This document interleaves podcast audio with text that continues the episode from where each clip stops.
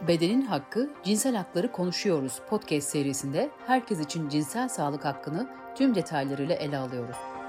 Bedenin Hakkı, Cinsel Sağlık ve Üreme Sağlığı Hakları Platformu ve Kısa Dalga İşbirliğiyle hazırlanıyor.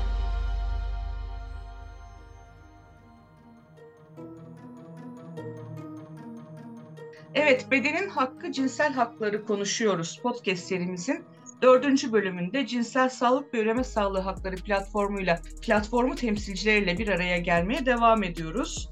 Cinsel sağlık hizmetlerinde önemli bir konuyu ele alıyoruz bu bölümde. HPV taraması ve aşısını konuşacağız. Rahim ağzı kanserleri gelişmekte olan ülkelerde en sık görülen kadın genital sistemi kanserlerinden biri. HPV rahim ağzı kanserine ve genital sihirlere neden olabilen bir virüs. Dünyada her yıl yaklaşık 500 bin kadına rahim kanseri teşhis konulurken bu hastalık nedeniyle 250 bin kadının yaşamı tehlikeye giriyor. Peki Türkiye'de durum ne? HPV aşısının 3 doz ücreti yaklaşık 3 bin lira. Aşının ücretinin SGK tarafından ödenmesi için açılan çok sayıda dava var ve sonuçlanan davalarda da e, mahkeme ağırlıklı olarak kadınların lehine e, karar veriyor. Sağlık Bakanı Fahrettin Koca'nın da kısa bir süre önce HPV aşısının başlayacağını işaret ettiği bir açıklaması var. Bu bölümde konuklarımız Doktor Özlem Çiftçi ve Defne Güzel. Kısaca onları tanıtarak başlayayım. Sonra sorularıma geçeceğim. Doktor Özlem Çiftçi 2015 yılından bu yana İstanbul Okul Üniversitesi Sağlık Hizmetleri Meslek Yüksekokulu'nda öğretim görevlisi ve Sağlık Hizmetleri Meslek Yüksekokulu Müdür Yardımcısı olarak görev yapıyor.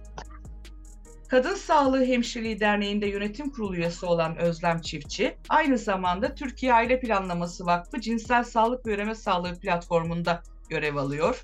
Defne Güzel 2015 yılında Bursa'da LGBT artı öğrenci topluluğu olarak varlığını sürdüren Özgür Renkler'in dernekleşme sürecinde yer aldı. Hala Özgür Renkler Derneği'nin ve Ankara'da varlığını sürdüren 17 Mayıs Derneği'nin yönetim kurulu üyesi. Ayrıca Kaos GL'de insan hakları izleme uzmanı olarak çalışmalarını yürütüyor. Konuklarımıza hoş geldin diyorum.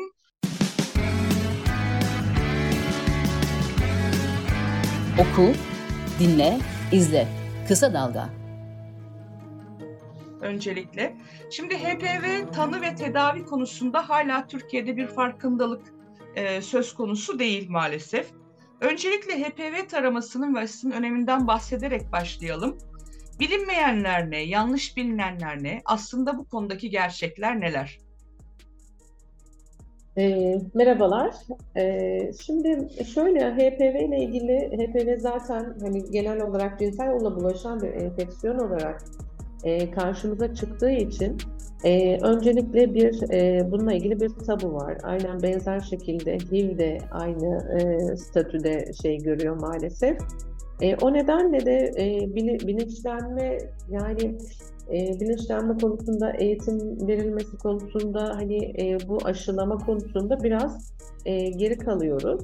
E, cinselliği hani böyle e, ön plana çıkarmaya çalışıyormuşuz gibi bu tür e, yapılan çalışmalarla beraber e, cinselliği e, e, erken yaşlara çekmiş oluyoruz veya işte özendirmiş oluyoruz gibi bu konularda HPV, HIV konusunda bilgilendirme yapılması ya da işte e, aşıların yaygınlaştırılması çalışmaları maalesef olumsuz karşılanıyor. E, şimdi baktığımızda söylediğiniz gibi aslında çok yüksek oranlarda HPV görülüyor. 600 bin kişi her yıl yaklaşık HPV'ye yakalanıyor ve bunların 350 bin kişisi neredeyse HPV nedeniyle, buna bağlı kanserler nedeniyle ölüyor. E, önemli sadece kadınların sorunu da değil bu. E, şimdi erkeklerin de sorunu aynı zamanda. Erkekler sadece taşıyıcı gibi görünse de taşıyıcılar evet ama e, onlar da kanserlere yakalanıyorlar. Şimdi baktığımızda anal ve rahim ağzı kanserlerinin %90'ından HPV sorumlu. Yine aynı şekilde vajina ve vulva kanserlerinin %70'inden, penis kanserlerinin %60'ından sorumlu. Ağız boğaz kanserlerinde %60-70'inden sorumlu. Ve hani e, korunmak için de şimdi sadece prezervatif kullanmak, kondom kullanmak yeterli olmuyor. Mesela HIV'den veya hepatit B'den korunmak için prezervatif yeterli olabilir. Çünkü temasla bulaşan bir yanı yok. E, bu nedenle de e, temasla bulaştığı için yani temas derken tabii ki elle temasla değil cinsel temasla e, bir penetrasyon olmasına gerek olmadan e, e, vajinal sıvılarla cinsel sıvılarla bulaşabildiği için e, bir cinsel ilişki gerçekleşmeden de bulaşabiliyor. E, bu nedenle de korunmanın tek yolu aslında aşı. Yani prezervatif kondom kullansanız, kadın kondomu da kullansanız, erkek prezervatif kondomu da kullansanız e, temas ettiği için bu sıvılar bir şekilde birbirine değdiği için e, vücutta işte bacak kasık bölgelerinden veya işte vulva e, çevresinden veya penis çevresinden bulaşlar oluyor ve e, sihirler, yaralar bu yolla bulaşıyor.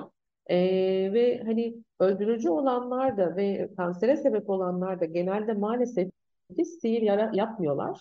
E, ve işte sihirle gerek olmadan yani sadece şey hiç görünmeden dışarıdan anlaşılmadan kadınlar ve erkekler arasında geçiş oluyor.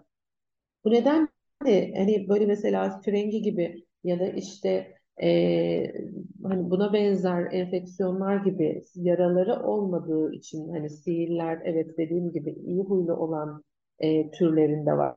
200'e yakın HPV türü var. Ve bu 200'e yakın olanlardan tabii belli bazıları, belli başları işte 16 ve 18. tip mesela en çok kansere sebep olanlar. Yani bunların işte %90'ından neredeyse HPV'ye bağlı rahim ağzı kanseri %99.7'si e, bu şeyden HPV'den kaynaklanıyor. %70, 70'ini de 16-18 numaralı HPV türü yaratıyor. E, dediğim gibi kansere sebep olanlar e, sihir yapmıyor genelde ve dışarıdan anlaşılmadığı için düzenli hem tarama gerekiyor hem de aşı aşı gerekiyor. En önemli korunma yöntemi aşı. Defne, senin söylemek istediğin bir şeyler var mı bu konuda? E, aslında var. Belki şeyden yani sen farkındalık deyince aslında e, aklıma geldi. Yani sağlıkla ilgili farkındalık aslında başka bir şeyle ilgili HPV dışında bir meseleyle daha ilgili bir farkındalıkla demek oluyor benim için. En azından aklıma o geliyor. O da sağlık hakkı ile ilgili aslında bir farkındalık. Belki birazcık ben de konuyu e, sağlık hakkından tartışmaya açmak, oradan başlamak isterim. E, aslında sağlık hakkı dediğimiz şey işte şey ne denir?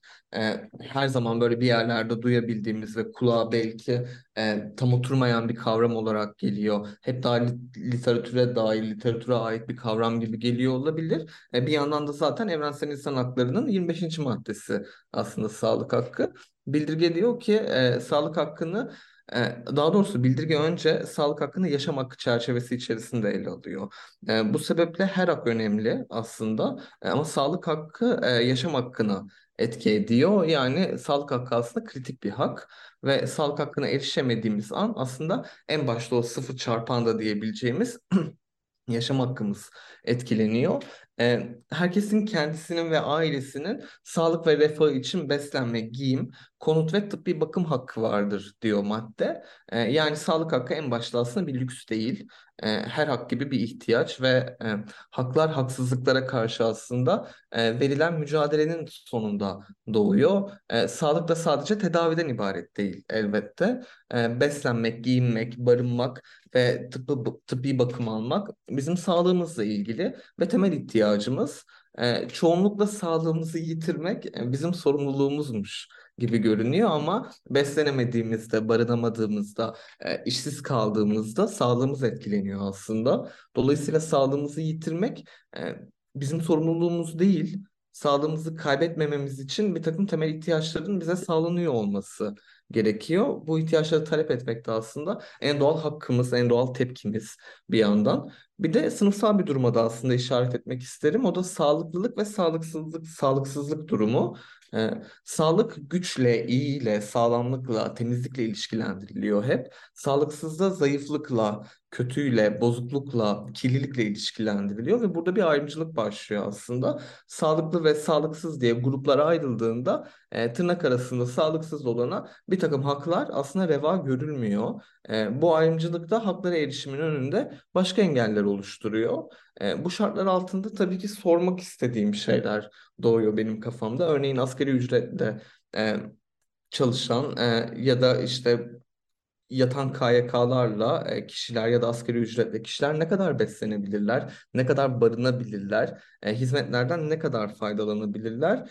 E, şartlar bizi sağlığımızı yitirme evresine getiriyorsa aslında sağlıksızlık hali ne kadar bizim sorumluluğumuzdadır diye aslında merak ediyorum. Kafamda bu sorular doğuyor. Belki bu arka plandan biraz HPV'ye gelebilirim. HPV de dünyada en yaygın görülen cinsel yolla edinilen enfeksiyon aslında bir virüs. E, Human Papilloma virüs işte ismi baş harflerin baş harflerden adını alıyor HPV. E, işte deri veya e, mukoza dokusunu enfekte ediyor. Aslında türlerin çoğu asemptomatik yani belirsiz ve çoğu HPV türü vücutta birkaç yıl içerisinde atılıyor. E, %60'ı kadarı 2-3 yıl içerisinde geriliyor. %15'i de 3-4 yıl içinde ilerliyor. Ve düşük belirtiler aslında yüksek belirtiler haline geliyor. Ve bir kere geriledi diye bir daha gerilecek diye bir şey de yok aslında türler arasında. Ee, öte yandan çoğunlukla rahim ağzı kanseriyle ilişkilendiriliyor aslında. Biraz önce de e, hocamın konuştuğu gibi. E, çünkü rahim ağzı kanserinin tek sebebi HPV. Fakat sadece rahim ağzı kanserine sebep olmuyor HPV. E, Asıl mesele HPV'ye karşı önlem alınamamasında. Aslında dolayısıyla sağlık hakkından biraz bu yüzden de bahsettim. Yani çocukken aşılanmıyoruz ve aslında bunun kendisi buradaki kritik meselelerden biri. E, bu bahsettiğim ihtimaller, bahsettiğimiz ihtimaller aslında aşılanmadığımız için ortaya çıkıyor diyeyim ben. Dünyadaki örnekleri de konuşarak e, devam edelim. Peki e, HPV konusunda e, tarama, izleme ve aşı konusunda dünyada nasıl bir politika izleniyor? Diğer ülkelerde neler yapılıyor? Şimdi e, aslında dünya öncelikle şeyden bahsetmek istiyorum. Dünya Sağlık Örgütü e, iki, 2030'a kadar 90-70-90 hedefleri koydu. E, burada işte özellikle 45 e, şey kızların %90'ının e, 14 yaş 15 yaşına kadar HPV ile HPV aşısı yaptırmasını öneriyor. Onun dışında 70 olan da %70'in 35-45 yaşı arasındaki %70 kadının e, taramalarının yapılmış olmasını ve tanı koyan konulan rahim ağzı kanseri olan kadınların da %90'ının tedavi edilmiş olmasını hedefliyor. Şimdi baktığımızda 140'a yakın e, ülkede e, HPV aşısı yapılıyor, aşı takvimine konmuş, ücretsiz oluyor, e, çocuk yaşta başlıyor. E, bu anlamda e, birçok böyle adını bile duymadığımız ülkeler hani e, bunları yapıyor. E, bizim ülkemizde de tabii e, öncesinde hiç e, öncesinde tabii aşı vardı ama tabii e, belli bir 11-12 yaş grubu kızlara yapılıyordu. Normalde en etkili olduğu yaş 9-14 yaş. E, ve e, tabii kimse bilmediği için yani biz sağlık çalışanları olarak bile sağlık çalışanları arasında bile çok bilinmiyor. HPV, HIV ile karıştırılıyor. Bir aşısı olduğu hakkında kimsenin bir fikri yok. Ee, bununla ilgili olarak da tabii kız çocuklarına şimdi yeni bir şey gibi, farklı bir şey gibi, hani hiç duyulmamış bir şey. Yani mesela çocukluk çağında rotavirüs aşısı, e, menenjit aşısı gibi ekstra aşılar, ücretli aşılar da doktorlar tarafından öneriliyor. Ama bir kadın doğumcu ya da bir çocuk doktoru işte çocuğunuza bu aşıyı yaptırın diye asla hani çoğunlukla yani benim hiç duyduğum bir örnek yok. Genellikle böyle bir bilgi vermiyorlar. E, sadece kız çocukları için 68 ülkede e, hem kız hem erkek çocukları için 19 ülkede. Belki bu rakamlar artmıştır bile. Tabii tabii 140'a yakın oldu artık e, ulusal aşı programında olduğunu görebiliyoruz. E, Arjantin'de 2017'den beri, Avusturya'da 2014'ten beri, Danimarka'da 2019, İsrail'de 2015, Türkmenistan'da 2016'dan beri aslında hem kız hem erkeklere onaylı durumda e, HPV aşıları. E, yine mesela Morokko'nun 2020 yılında ulusal aşı programını almaya karar verdiğini görüyoruz. Ya da Kazakistan'ın 2021 yılında. E, dikkat çeken bir veri Afganistan verisi. Afganistan daha önce alacağını söylemiş. E, fakat Taliban rejimiyle aslında bu kararından dönmüşler. E, Afganistan'da yönetimin değişmesiyle bu karardan dönülmesinin e, tabii ki elbette ideolojik bir sebebi var. E, en nihayetinde gerici, e, muhafazakar ve uluslararası insan hakları hukukundan e, nasibini almamış bir yönetimden bahsediyoruz. O zaman sormak gerekiyor aslında. Türkiye'de neden e, ulusal aşı programına HPV dahil değil? E, rahim ağzı kanseriyle son derece ilişkili olmasından dolayı mı? Mesela e, rahim ağzı kanseri gibi son derece çarpıcı bir etkisinin olmasından, e, kadınları ilgilendirmesinden dolayı mı Türkiye'de ulusal aşı programında değil? E, Türkiye'de aşılama oranı %0.9'du en son. E, bu rakam sanırım aslında birçok şeyi özetliyor. E, öte yandan da maliyet etkin bir aşı aslında HPV aşısı. Aşı maliyetlerinin tedavi maliyetlerinden daha az olduğuna dair e, çalışmalar da var. Yani buradaki mesele aslında ekonomik bir mesele de değil bir yandan. E, taramalara geldiğimizde de aslında benim dikkat çekmek istediğim başka bir mesele var taramalarda. E, herkesi ilgilendiren bir sorun bence. Türkiye'de anal tarama ve boğaz taraması yapılmıyor. E, HPV ilişkin kanserlerin önlenmesinde aslında bu taramaların yapılabilmesi çok önemli. E, cinsiyet ayırt etmeksizin aslında herkes HPV'ye bağlı kanserler geçirebiliyor. Dolayısıyla durum bize gösteriyor ki aslında HPV'nin en yakıcılarından biri rahim ağzı kanseri de olsa sadece bununla ilişkili değil. Dolayısıyla HPV sadece kadınların meselesi e, deyip işin içinden çıkabileceğimiz bir mesele de değil. E, kanserle olan ilişkisi en yüksek etken aslında HPV ve meseleye bu açıdan da bakabilmemiz gerekiyor. Taramaların kapsamının genişletilmesi tam bu yüzden de önemli. Şimdi Türkiye'de HPV taraması e, ve izlenmesi, aşı konusunda nasıl bir strateji izlendiğini hani birazcık bahsettiniz ama e, burada bir de ketemlerin rolü var. E, onlardan da e, konuşabilir miyiz? Yani ketemlerin e, bu konudaki rolü, farkındalık, izleme, tarama konusundaki rolü ne şu anda ama ne olmalı? Hı hı. Şimdi aile sağlığı merkezlerinde aslında bu HPV ile ilgili şimdi daha önceden ücretli bir tarama vardı. Yani ücret ödüyorsunuz. Tabii özel kurumlarda yine ücret ödüyorsunuz ama devlette e, ücretsiz olarak taramalar başlamıştı. E, tabii aile sağlığı merkezlerinde yapılması istendi. İşte ketemler bu konuda destek oldu. Fakat bu şeyden sonra pandemiden sonra birazcık bu sekteye uğradı. E, ve işte e, çok yoğunluk ve işte kargaşa çok fazla kişiyle yani iletişim kurmamak adına sanırım e, şeylerde e, yapılma hani sorduğumuzda e, yani artık yapılmıyor. Ketemlere devredildi. Daha çok hani biz artık yapmıyoruz. İşte belki şu merkez yapıyordur şeklinde cevaplar aldım ben de sorduğumda. E, ketemlerde de aslında devam ediyor ama tabii burada öncelikle yani e, bütün gelen kadınlara hani şey e, doğurganlık çağındaki kadınlara bunu yönlendirmek lazım. Hem, e, hem simiyet konusunda hem HPV taraması konusunda yönlendirmek lazım ve e, hani taramaların sonrasında takibi gerekiyor. Hani pozitif çıktı, sonrasında izleme önemli. Çünkü çok e, çok basit bir şekilde çözülebilecekken ufak müdahalelerle bu dediğim gibi eğer bırakılırsa e, belli süre sonra rahim ağzı kanserine ve diğer kanserlere sebep oluyor. O nedenle önce farkındalık aslında önemli. Önce eğitim. Bu konuda eğitimler yapılmıyor. Yani e, bizler işte elimizden geldiğince dernekler bazında e, toplumsal veya işte diğer e, sağlık çalışanlarına yönelik veya topluma yönelik eğitimler vermeye çalışıyoruz ama e, tabii bu pandemi döneminde online şeyler yapıldı daha çok. Online eğitimler, toplantılar. E, daha fazla yüz yüze gelen her hastayı aile hekiminin bilgilendirmesi, kadın sağlığı jinekoloğun bilgilendirmesi, kadın sağlığı hemşirelerinin, dediğim gibi e, aile sağlığı merkezleri ve ketemlerin bilgilendirmesi ve yönlendirmesi gerekiyor. E, tarama olduktan sonra zaten aynı şekilde HIV'de de aynı problem var. Yani test yapılmadığı için tanı konamıyor. Tanı konamayınca az enfeksiyon ilerliyor ve problemlere sebep oluyor.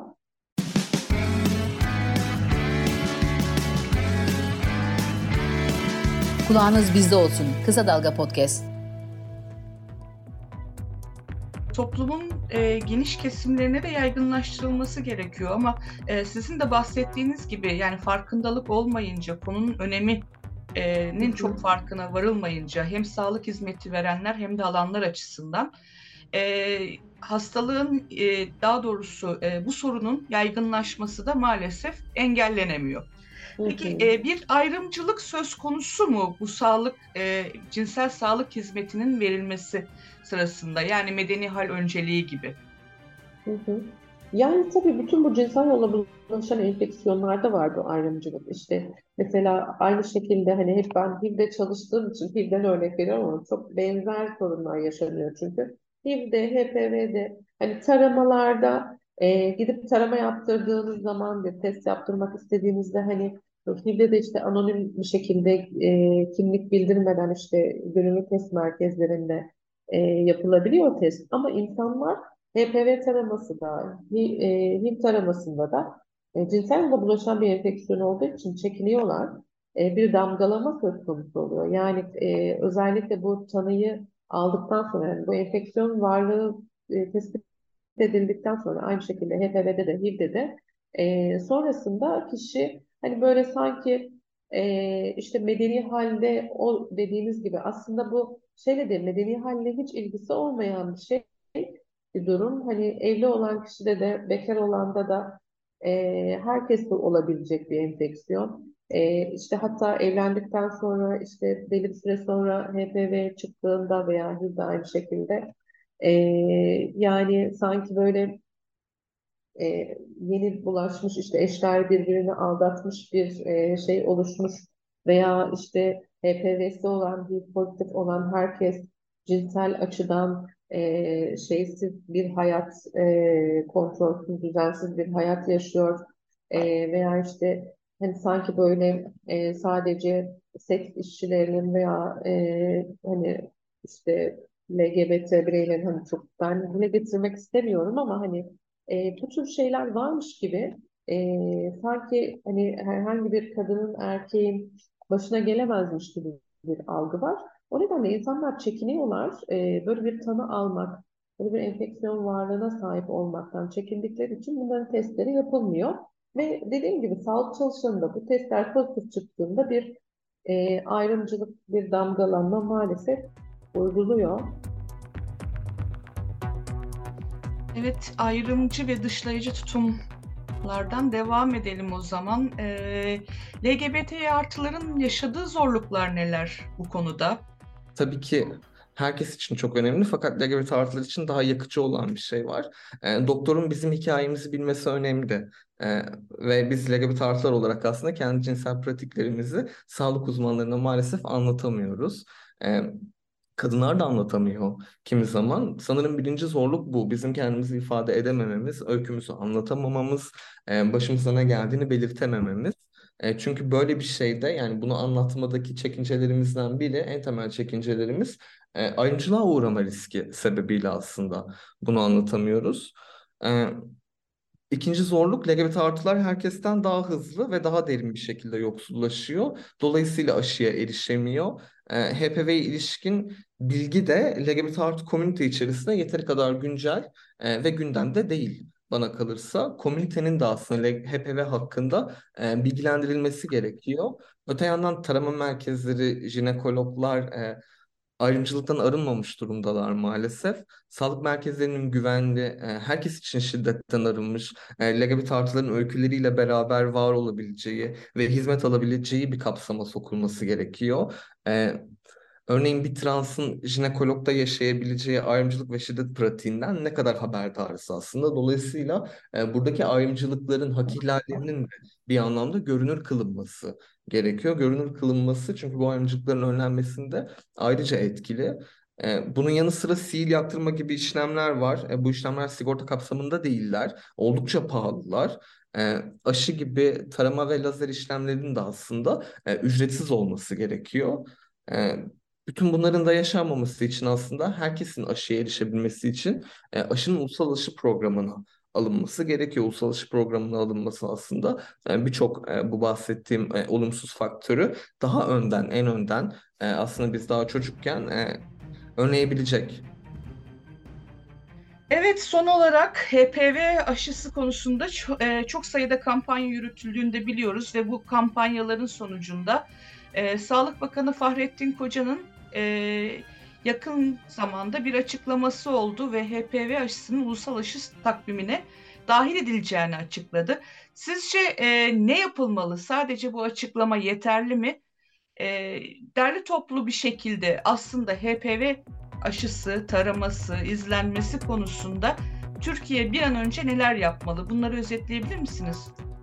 Şöyle, e, ilk bu konular konuşulduğunda Fahrettin Hoca'nın açıklamasında e, bir medeni hal e, ve yaşla ilgili bir e, çalışma yapılacağı söylenmişti. E, bu da tabii birazcık hani e, herkes bir e, yani dünyadaki yapılan e, aşı uygulamaları ve taramalara bakıldığında aslında hani böyle bir kriter ve kriterin olmaması gerektiğini bize düşündürdü. Şimdi normalde e, şu an son konuşulan da 18 yaş üzeri olması gerektiğiyle ilgili. Aşının en etkili olduğu yaşlar 9-14 yaşlar. E, ve işte normalde 26 yaşına kadar e, kadınlara, 21 yaşına kadar erkeklere yapılıyor. E, kadınlara 45 yaşına kadar da yapıldığında etkisi mümkün.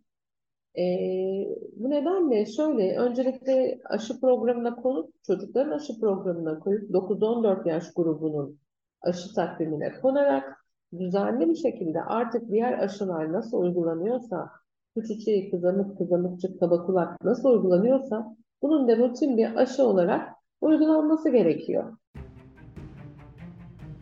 Peki Defne Güzel siz neler söyleyeceksiniz? aslında belki ben de şeyden nedeni bu hep yani Fahrettin Koca'nın söylediğini aslında önce HPV ile enfekte olmanın nasıl hissettirdiğinden başlayarak ve ne gibi şeylere yol açtığından başlayarak söylemek isterim. aslında HPV ile enfekte olmak mesela benzeri HIV için de aslında geçerlidir belki. bir kirlenmiş hissetme durumu, suçlu hissetme, korku, pişmanlıklar, ee, tabii ki bunların her biri bir baskı sebebiyle oluşuyor. Ee, HPV konuşmanın e, cinsellik konuşmaktan geçmesiyle ilgili aslında bu biraz. Ee, bu panik, korku, suçluluk iklimi içerisinde de hepimiz yolumuzu bulmaya çalışıyoruz bir şekilde. Tabii bir de bir yandan da maddi bir yükü var HPV'nin. Aşılar pahalı, e, iş güç kaybı var. E, fiziksel olarak ağrı, depresyon, kanser korkusu, anksiyete, öz saygı kaybı, izolasyon demek aslında. Tabii bunları böyle kelime kelime söyleyince kulağa cümlelerden ibaret geliyor. Fakat bunların her biri bir öykü aslında. E, her biri bir mağduriyet bir yandan da ve her biri dile kolay kelimeler. E, bunun bir sorumlusu var bütün bu hissedilenlerin, yaşanılanların. Bu sorumlu da e, bizi aşılamayanlar aslında. E, aşıyla aramıza maddi bir engel koyanlar bir yandan da. Burada belki yeri gelmişken boyun eğmeyen ilaç emekçilerini ve sevgili Cem Kılınç'ı anmak gerek. Onlar çok güzel çalışmalar yaptılar. İmza çalışmasını hayata geçirmişlerdi ve ardı ardına da aslında davalar açtılar senin söylediğin. 2013'te de sanırım ilk emsal karar alındı geri ödemeye ilişkin. Hı hı e, karar devletin bu aşıyı kendi maliyeti için de karşılaması gerektiğini söylüyordu. Bu anlamda önemli bir karardı. Şimdi de aslında davalardan sonuçlar alınıyor. Bir de aşı bursu meselesi var ki e, emekçi eczacılar eczane nöbetlerini e, aşı kampanyasına aşı koyabilmek için tutuyorlar hala. E, çünkü aşının biliyorsunuz 3 dozu e, oldukça pahalı.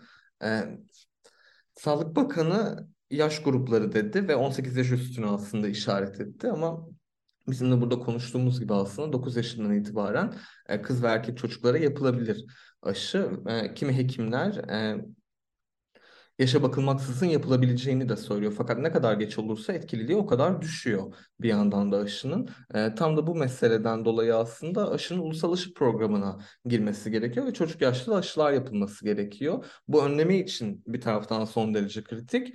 E, öte yandan da aslında yaşa bakılmaksızın herkesin aşıya ücretsiz olarak erişebilmesi gerekiyor hali hazırda.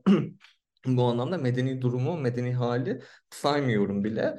E, çünkü kadınların cinselliği evlilik ya da bekarlık üzerinden belirlenemez.